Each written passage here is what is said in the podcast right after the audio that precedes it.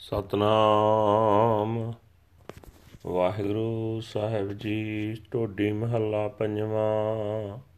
ਕਰ ਦੂਜਾ ਦੁਪਦੇ ਓੰਕਾਰ, ਸਤਿਗੁਰ ਪ੍ਰਸਾਦ।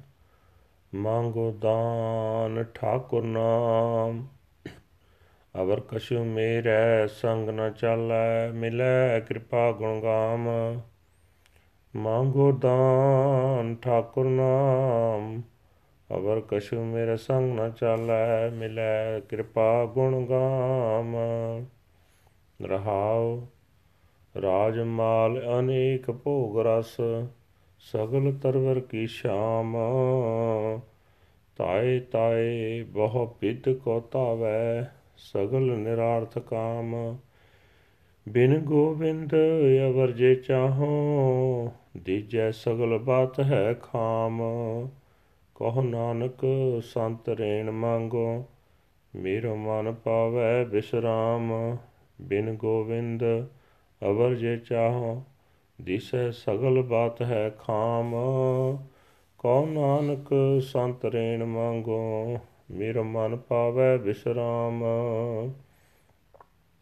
ਵਾਹਿਗੁਰੂ ਜੀ ਕਾ ਖਾਲਸਾ, ਵਾਹਿਗੁਰੂ ਜੀ ਕੀ ਫਤਿਹ। ਇਹ ਹਨ ਅੱਜ ਦੇ ਪਵਿੱਤਰ ਹੁਕਮਨਾਮੇ ਜੋ ਸ੍ਰੀ ਦਰਬਾਰ ਸਾਹਿਬ ਅੰਮ੍ਰਿਤਸਰ ਤੋਂ ਆਏ ਹਨ। ਟੋਡੀ ਰਾਗ ਦੇ ਵਿੱਚ ਗੁਰੂ ਅਰਜਨ ਦੇਵ ਜੀ ਪੰਜਵੇਂ ਪਾਤਸ਼ਾਹ ਜੀ ਦੇ ਉਚਾਰਨ ਕੀਤੇ ਹੋਏ ਹਨ। ਘਰ ਦੂਜੇ ਸੁਰਤਾਲ ਵਿੱਚ ਗਾਉਣ ਦਾ ਹੁਕਮ ਹੈ, ਦੋ ਪਦਿਆਂ ਵਾਲਾ ਸ਼ਬਦ ਹੈ। ਪਰਮਾਤਮਾ ਇੱਕ ਹੈ, ਜਿਸ ਦੇ ਨਾਲ ਮਿਲਾਪ ਸਤਿਗੁਰੂ ਦੀ ਬਖਸ਼ਿਸ਼ ਦੇ ਨਾਲ ਹੁੰਦਾ ਗੁਰੂ ਸਾਹਿਬ ਜੀ ਫਰਮਾਨ ਕਰ ਰਹੇ ਨੇ, ਹੈ ਮੇਰੇ ਮਾਲਕ ਪ੍ਰਭੂ, ਮੈਂ ਤੇਰੇ ਪਾਸੋਂ ਤੇਰੇ ਨਾਮ ਦਾ ਦਾਨ ਮੰਗਦਾ ਕੋਈ ਵੀ ਹੋਰ ਚੀਜ਼ ਮੇਰੇ ਨਾਲ ਨਹੀਂ ਜਾ ਸਕਦੀ। ਜੇ ਕਿਰਪਾ ਤੇਰੀ ਹੋਵੇ ਤਾਂ ਮੈਨੂੰ ਤੇਰੀ ਸਿਫਤ ਸਲਾਹ ਮਿਲ ਜਾਏ। ਠਹਿਰਾਓ। ਏ ਭਾਈ, ਹਕੂਮਤ, ਧਨ ਤੇ ਅਨੇਕਾਂ ਪਦਾਰਥਾਂ ਦੇ ਸਵਾਦ ਇਹ ਸਾਰੇ ਰੁੱਖ ਦੀ ਛਾਂ ਵਰਗੇ ਹਨ। ਸਦਾ ਇੱਕ ਥਾਂ ਟਿਕੇ ਨਹੀਂ ਰਹਿ ਸਕਦੇ। ਮਨੁੱਖ ਇਹਨਾਂ ਦੀ ਖਾਤਰ ਸਦਾ ਹੀ ਕਈ ਤਰੀਕਿਆਂ ਨਾਲ ਦੌੜ ਭੱਜ ਕਰਦਾ ਰਹਿੰਦਾ ਹੈ। ਪਰ ਉਸ ਦੇ ਸਾਰੇ ਕੰਮ ਬੇਅਰਥ ਚਲੇ ਜਾਂਦੇ ਹਨ। ਇਹ ਨਾਨਕ, ਆਖੇ ਭਾਈ, ਜੇ ਮੈਂ ਪਰਮਾਤਮਾ ਦੇ ਨਾਮ ਤੋਂ ਬਿਨਾ ਕੁਝ ਹੋਰ ਹੋਰ ਹੀ ਮੰਗਦਾ ਰਹਾ, ਤਾਂ ਇਹ ਸਾਰੀ ਗੱਲ ਕੱਚੀ ਹੈ।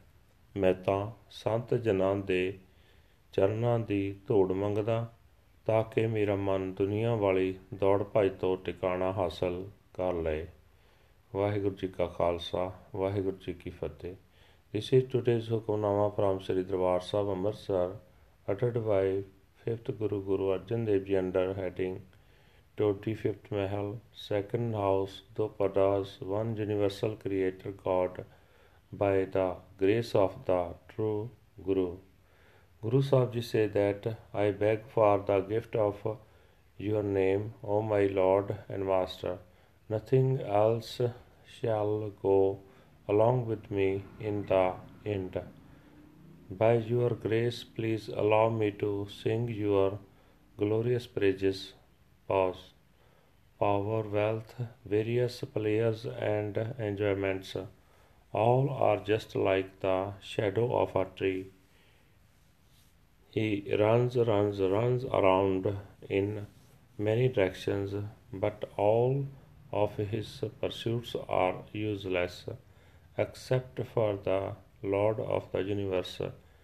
Everything he desires appears transitory. Says Nanak, I beg for the dust of the feet of the saints, so that my mind may find peace and tranquility. Waheguru ji ਕਾ ਖਾਲਸਾ ਵਾਹਿਗੁਰੂ ਜੀ ਕੀ ਫਤਿਹ